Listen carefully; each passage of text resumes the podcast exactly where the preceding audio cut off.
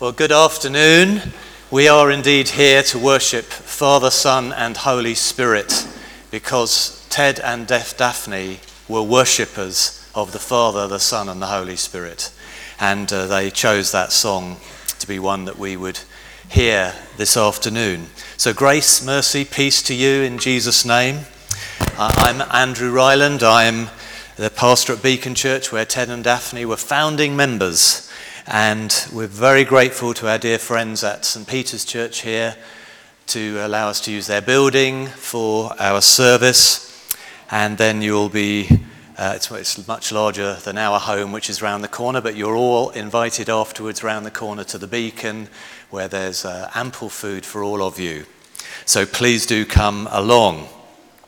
Now, you'll be aware that Ted and Daphne asked that there should not be flowers, but that you would make donations if you wish to make a donation to Open Doors or to Tear Fund, and there are offering plates out at the back, so as you leave you can give to those charities which Ted and Daphne supported in their life, charities that work respectively to empower the poorest people or to help persecuted Christians.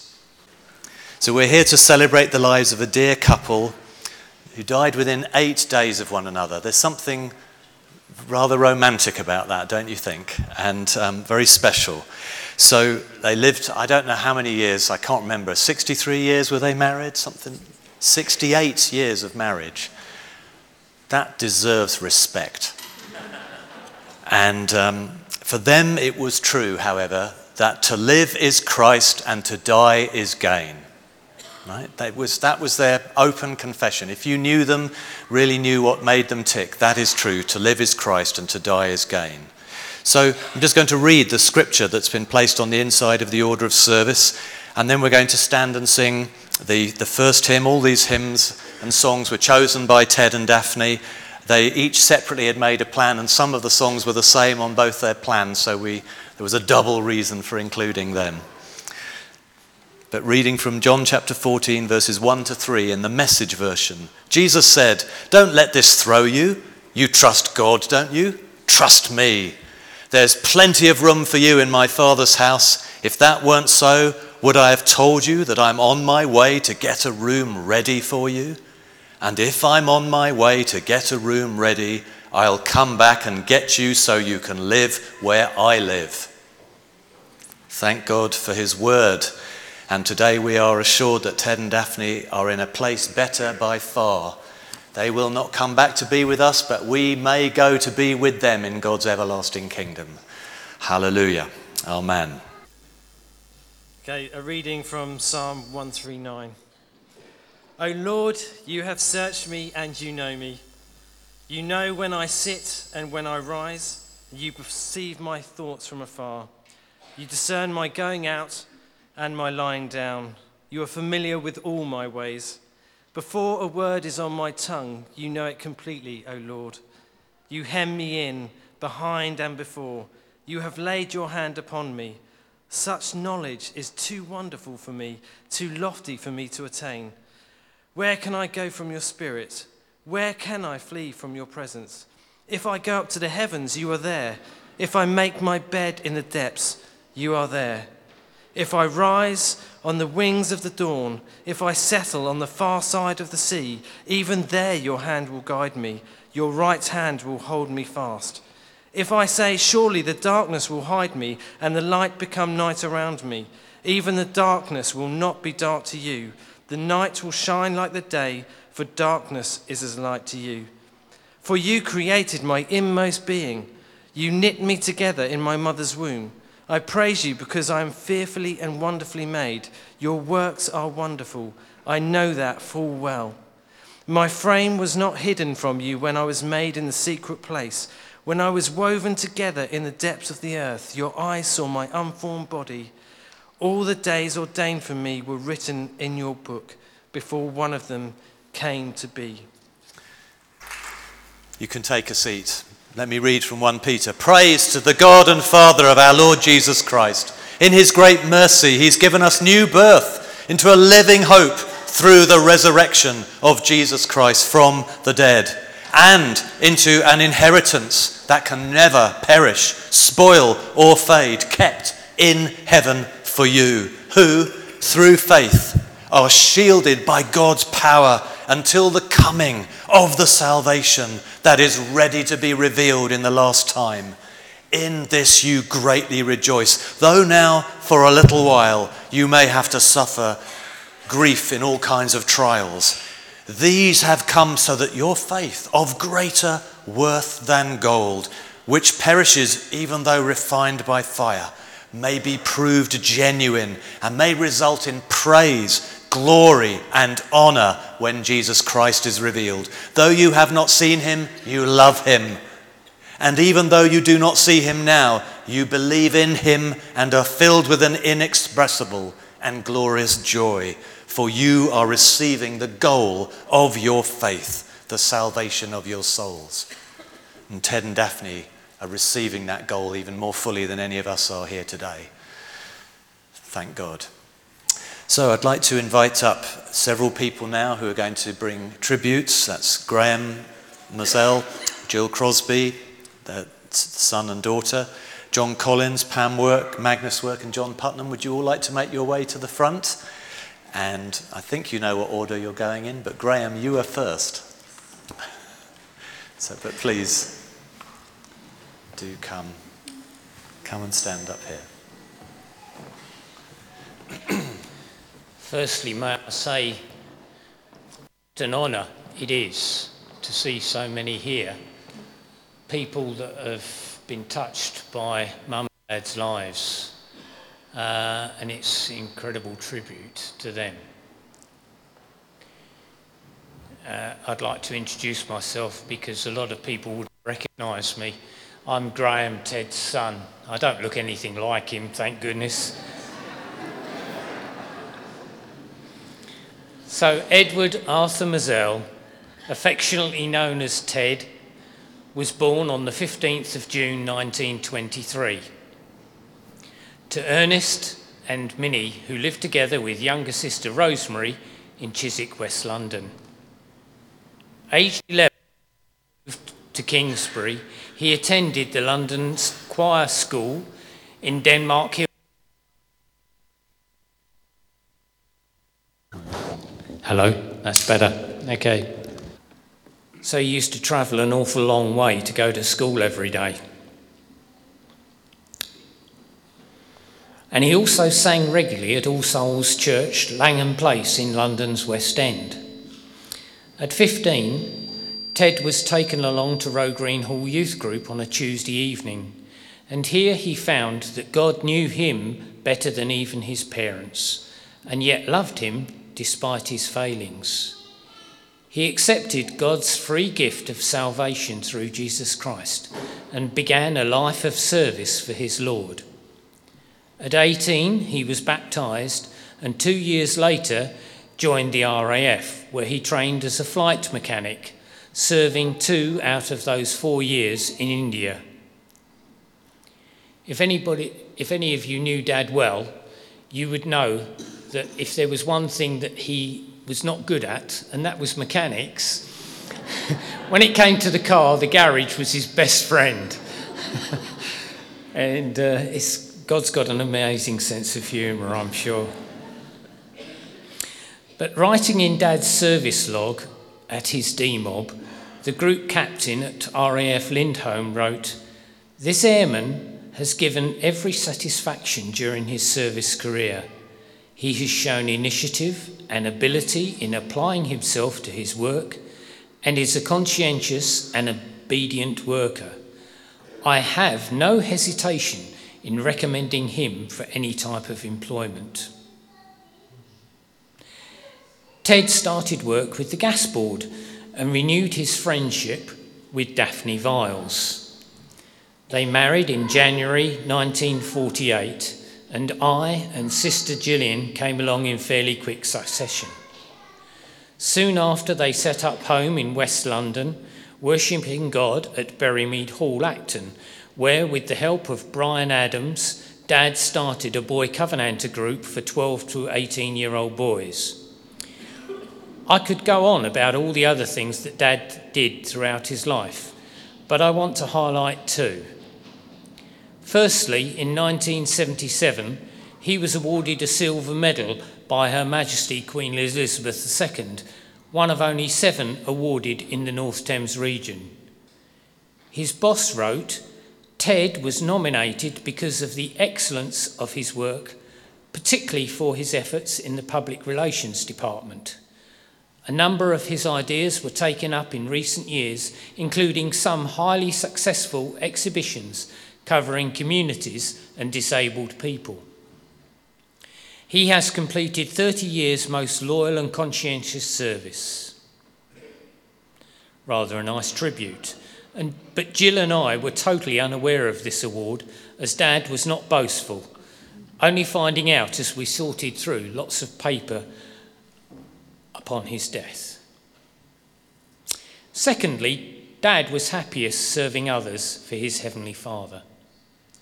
As Covenanter leader, Young People's Group leader, and church elder in Acton, Kingsbury, Thorpe Village and Chertsey, he also volunteered as a rep for 5 years with Tear Fund.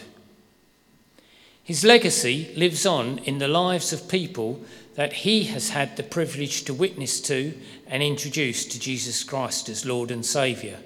Some are now elders and leaders, key people up and down the country.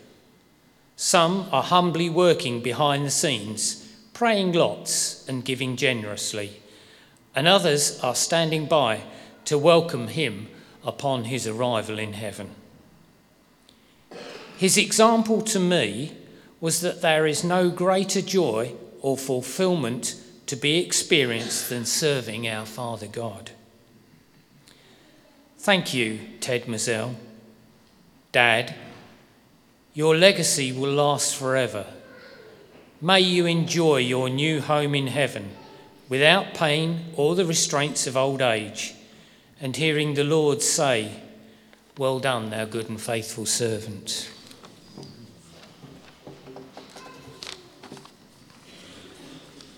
Our Mum. The day after Mum passed away, I started thinking about what an amazing person Mum was, and of all she had achieved in her long life. The list I made was extensive, and I want to share some of those thoughts. It's so difficult to condense 90 years into a few short minutes. Daphne Viles, born on the 18th of January 1926 to James, Henry and Esther Viles at Stoke Newington, London.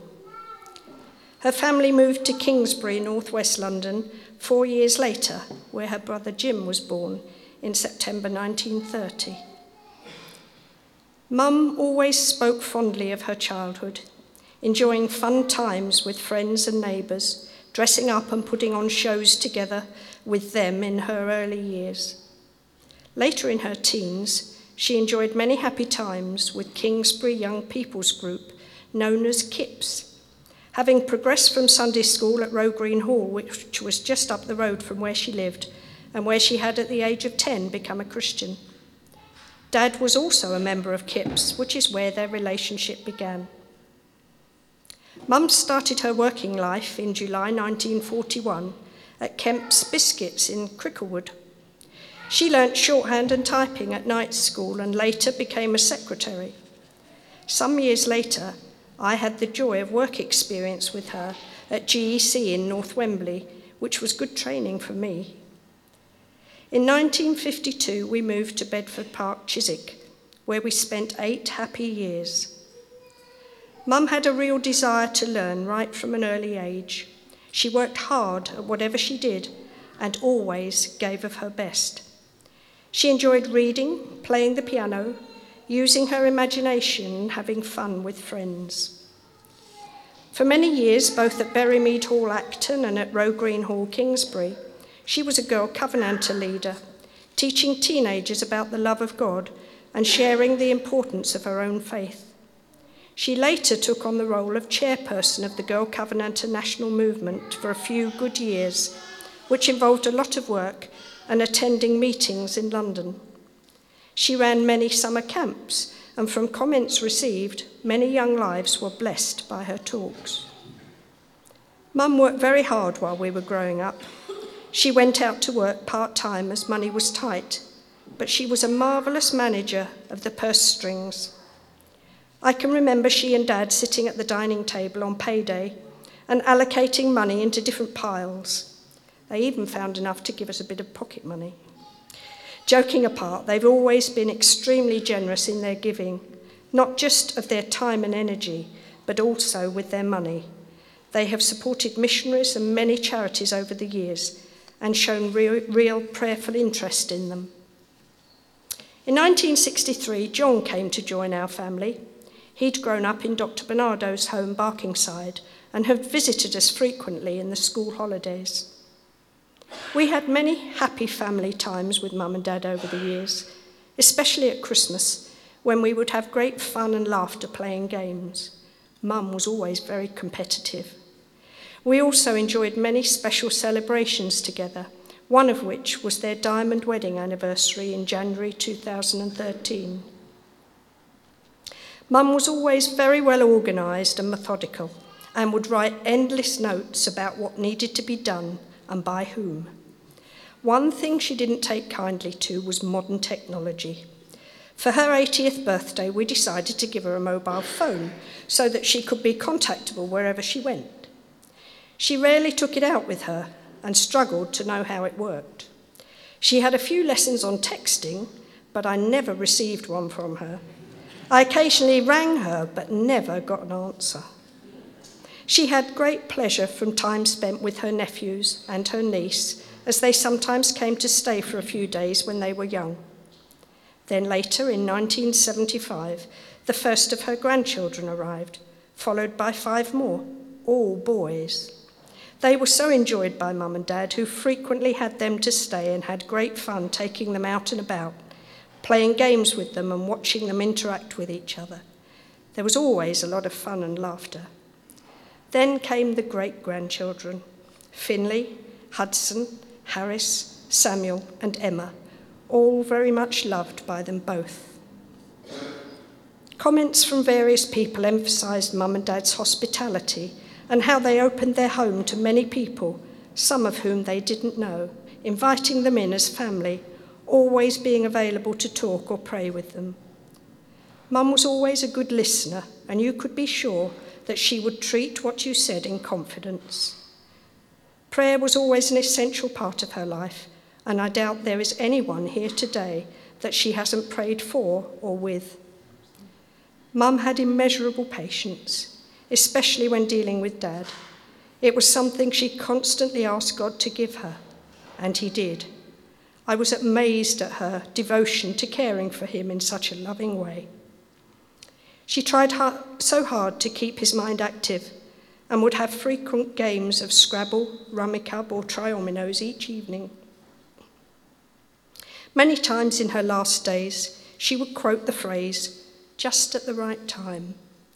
She was a strong believer that God was in control and that his timing was perfect.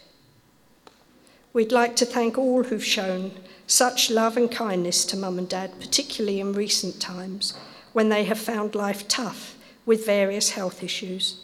We have really valued your help and support. God bless you all. I better introduce myself. I'm the John that Jill mentioned, and if some of you may be confused, I haven't always been known as John Collins, so you may know me under another name. While I was in the Bernardo's, Ted and Daphne used to come and visit, and I would go and stay with them as part of their family. They always treated me as a son. When it was time to leave the homes, I went to live with them, and Graham and Jill in their house in Kingsbury. I would learn to like football. I learnt about one of their Christmas traditions, tippet, which we played every Christmas. The main thing during this period, as we attended Roe Green Hall and seeing them in action, was that being a Christian involved service and living a life being Christ to all. When Ted and Daphne moved to Thorpe and then to Chertsey, we, Olive and I, used to go and visit and we realised we both needed to increase our ability in Scrabble, Rummy Cup and try dominoes. But what I would most understand of both of them was their faithfulness in service and prayer, and my continued acceptance in their lives as a son. Ted and Daphne heard the well done, good and faithful servants, come and enter my rest, and I'm sure that they are in the front of the great cloud of witnesses, willing us on to continue the race. Thank you.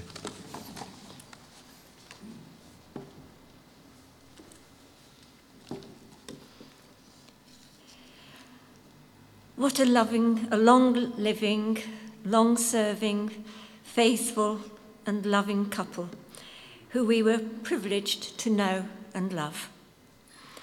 I first heard about Daphne and her work with the Covenanters many years before our paths crossed. Ted came to preach at Marsh Lane, where we worshipped, and was a joy to listen to. How he loved Jesus. 23 years ago, we moved to Runnymede Community Church, where Ted and Daphne worshipped after the Thorpe Fellowship joined with them. I fell and broke my leg, so was in St. Peter's Hospital. The first visitors were Ted and Daphne, who came to pray, which opened up more conversations on the ward, and Cynthia is here today. We found out Ted's birthday was the same day as my mum's, and Daphne's the same day as Magnus's dad's. So we began to celebrate birthdays together. A lot of fun with Ted's sense of humour and Daphne's ready laughter. Ted and Daphne were good role models for us, hospitable, generous in their support for the Gideons as well, loving, encouraging, listening, and most importantly, praying. Their downsizing while they were fit and able reveals their thoughtfulness, wisdom, and preparation for the future. Their legacy lives on, as they do too. We give thanks for their friendship and fellowship, Magnus with Ted and I with Daphne. They taught us about overcoming the difficulties of ageing, with hearts fixed on Jesus, trusting in God at all times, for all things, and every visit ended with prayers. I will miss them and look forward to rejoicing with them again, as do their family.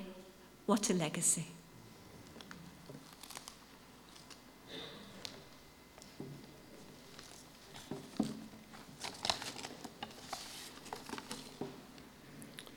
I'm Magnus. I thought a verse that seemed to sum up Ted's attitude is found in Galatians 6.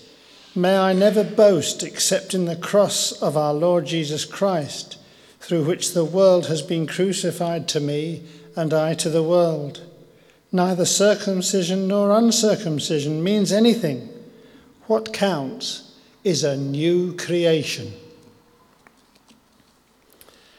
Once they moved to Chertsey, as Pam has just said, we got to know and enjoyed visiting Ted and Daphne, Pam with Daphne and myself with Ted. I soon discovered that Ted had been trained as a chorister and loved singing. And the first time we met, he asked me if we'd like to sing together. And I said, yeah, all right, okay. He never asked me again.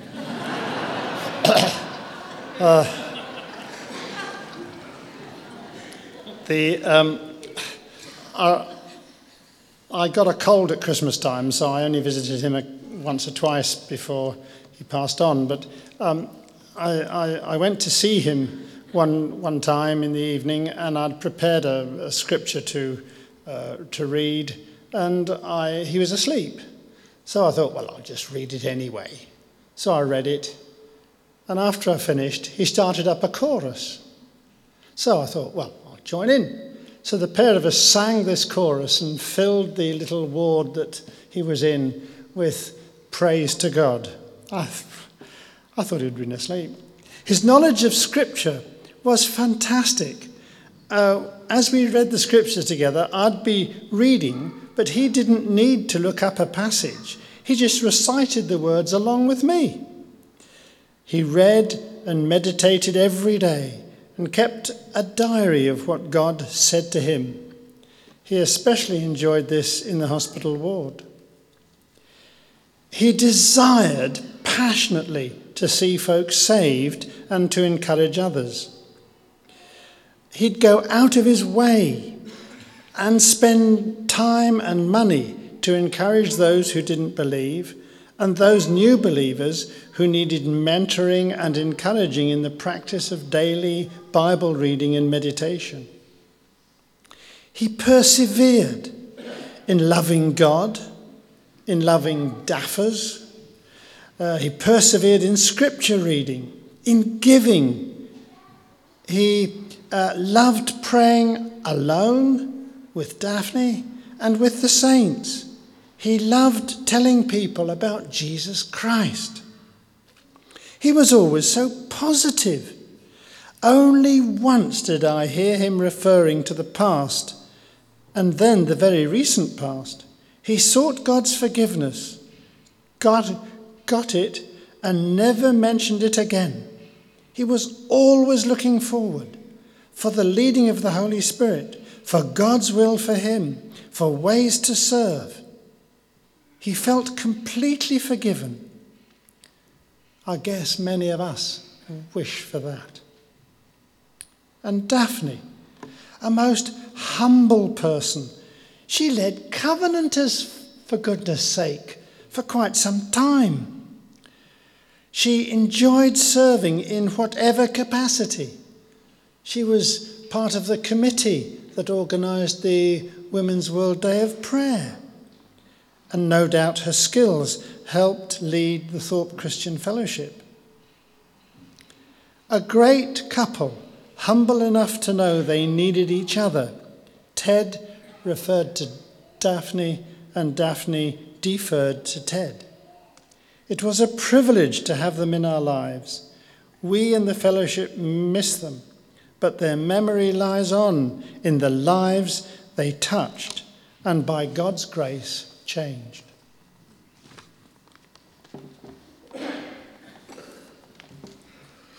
Well, it's a joy to be here this afternoon just to pay tribute to Ted and Daphne.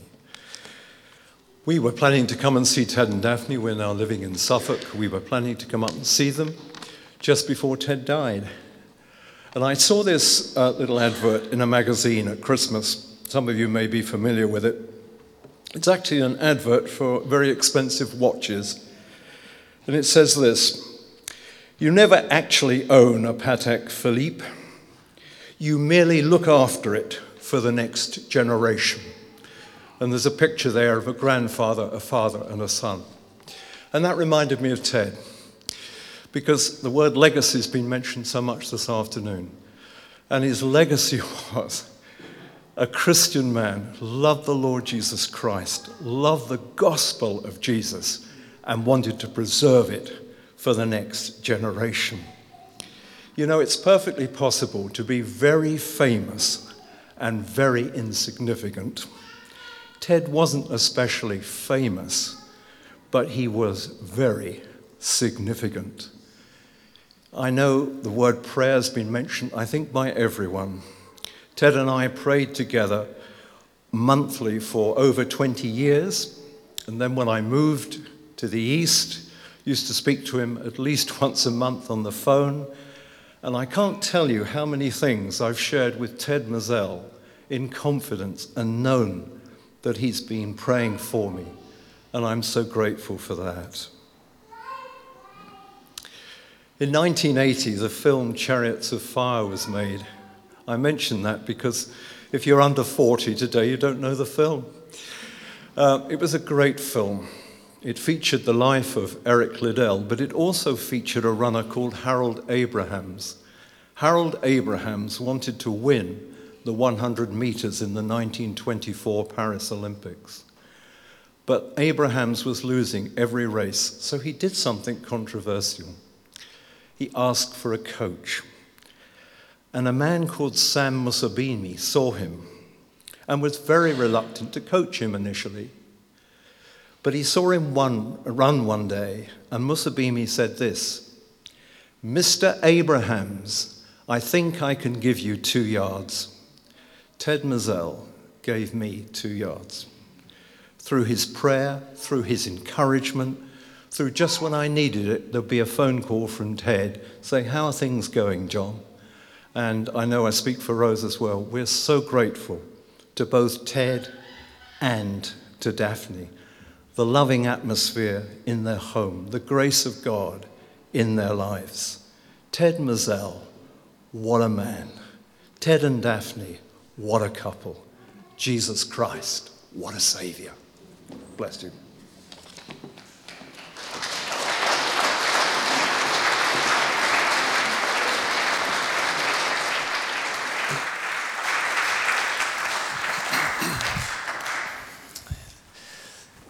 Psalm 15, it says, "Lord, who may dwell in your sanctuary? Who may live on your holy hill?" And then a series of answers are given. And one of the answers is those who honour those who fear the Lord. And that's what we've done. We're now going to have one of the hymns that they chose, "Jesus, Lover of My Soul," a very old hymn. We're now going to have performed, played rather to us, an opportunity for reflection on what we've just heard.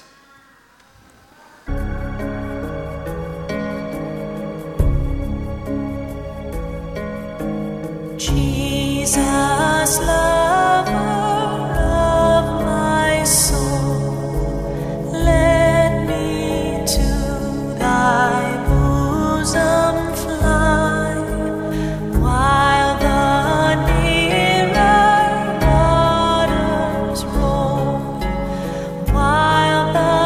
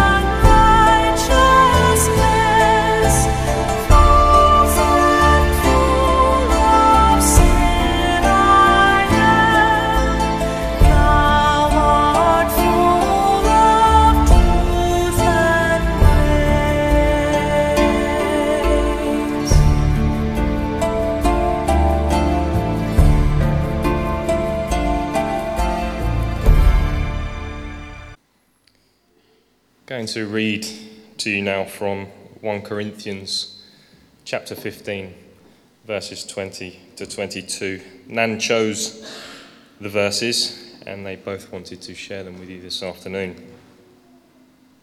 And they are as follows. But Christ has indeed been raised from the dead, the first fruits of those who had fallen asleep. For since death came through a man, the resurrection of the dead comes also through a man. For as in Adam, all die, so in Christ, all will be made alive.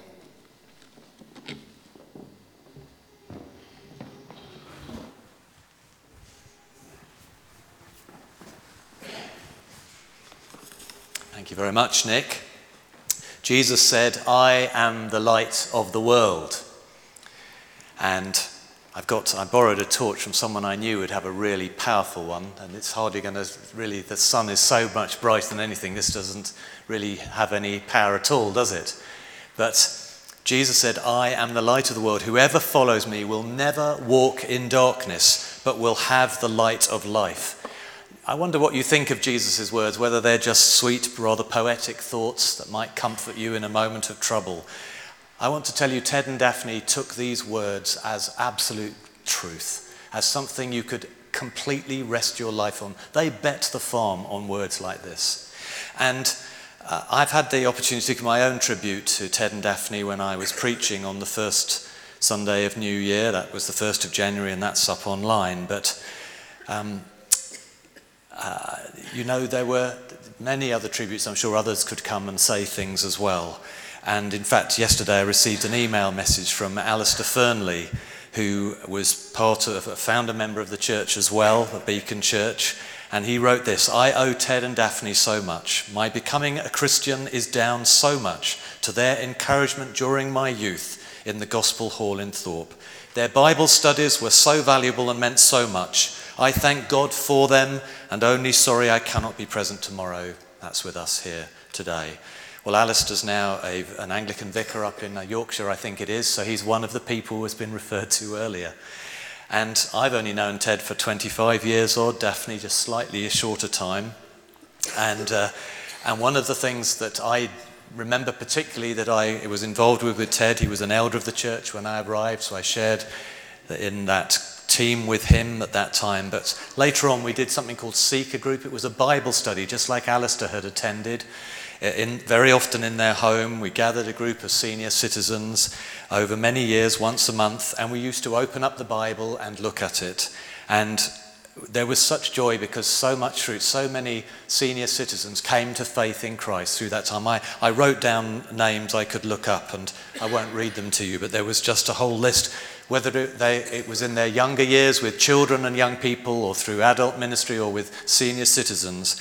They told people about Jesus and led people to faith in Christ. One of the passages we did in those Bible studies called Seeker Group was Psalm 139 that was read to us near the beginning. We've spoken much about Ted and Daphne today, but I think they'd be a tad embarrassed about that. They would really want the focus to be on Jesus, and I'm sure you all understand that and recognise that. Now, I wonder how you enjoyed that Psalm 139 when it was read out, because there are words, those words can be heard in two very different ways. You could either find them very reassuring, or you might find them very frightening, because in the nature of light, when you really want some light, you're really glad to have it, but at other times, we'd rather keep out of the limelight and we want to hide away. So, if we read the psalm again, and let me just let you think about this. Would you find this reassuring or potentially a little frightening? You've searched me, Lord, and you know me.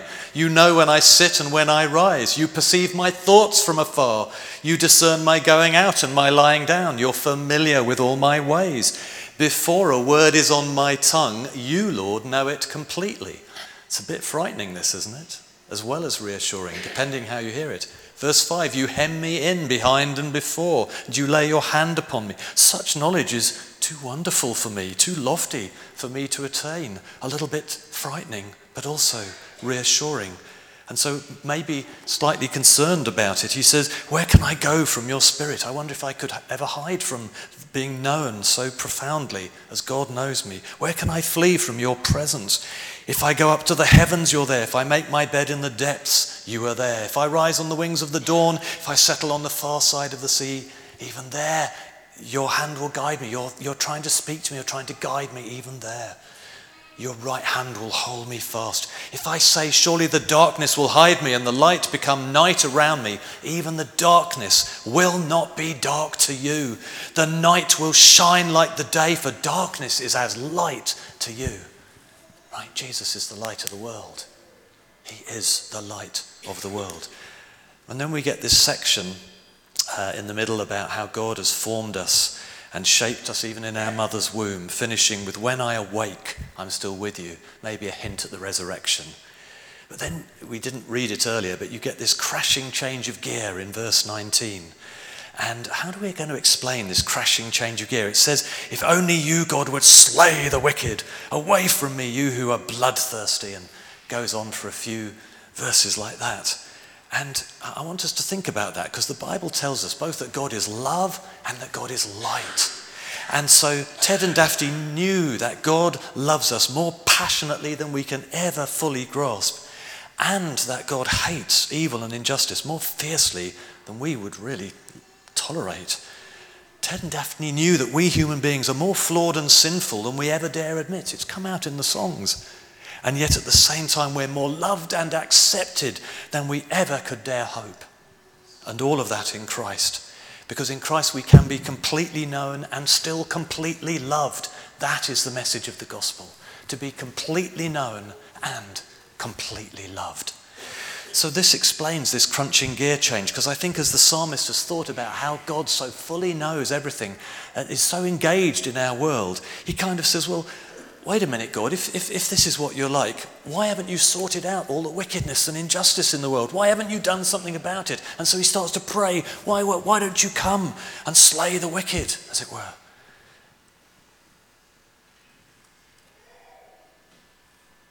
Even human beings who have no interest in God are not happy about injustice and evil. And these psalmists knew that there was a just God on the throne of the universe. And they're wondering, come on, God, do something. The psalmist, however, knew that, like tabloid newspapers today or the social media or Twitter, that actually there's a danger when you take this kind of searchlight of God's life and start pointing it in other people's lives and finding their faults, there's a danger you could be a hypocrite. You're just interested in other people's faults, but not your own. But what the psalmist does as we get to the last section of the psalm, he says this, search me, God. He has the courage to turn the spotlight round and to shine it upon his own life. And that is indeed what Ted and Daphne did many years ago and then kept doing. They brought this light around, said, search me, God, and know my heart. Test me. Know my anxious thoughts. See if there be any offensive way in me, and lead me in the way everlasting. And they knew in Christ that there was certain mercy, that everyone who turned to him would never be rejected, as Jesus promised. So let us take that prayer to ourselves today, because if you have esteemed their life, I believe you knew that they had faith in Jesus. And it would be their longing, if up till this point you resisted their appeals to you, that you would turn to Christ. It would be their heartfelt desire, there beside at the right hand of God now, that at this day you would turn to Christ. That you would say, okay, I yield, I give up rebelling, and I turn to Christ. So let me read this prayer, these words from verse 23 and 24. You might want to read it. Well, I invite you all to read it with me. Search me, God, and know my heart. Test me, and know my anxious thoughts. See if there is any offensive way in me, and lead me in the everlasting way. Sorry, I read that the wrong way around. Father, we want to thank you that because of what Christ did on the cross, You have demonstrated that you are light and you are love. You have upheld your justice. We know that you're not happy about evil and suffering and sorrow in this world, and you want to come and put it right, but that you love us too much just to blot us out. You found a way to rescue us, to refurbish us, to make us new. And so, Father, we want to thank you for this gospel, which was the gospel which Ted and Daphne loved for their own sake and want offered to others.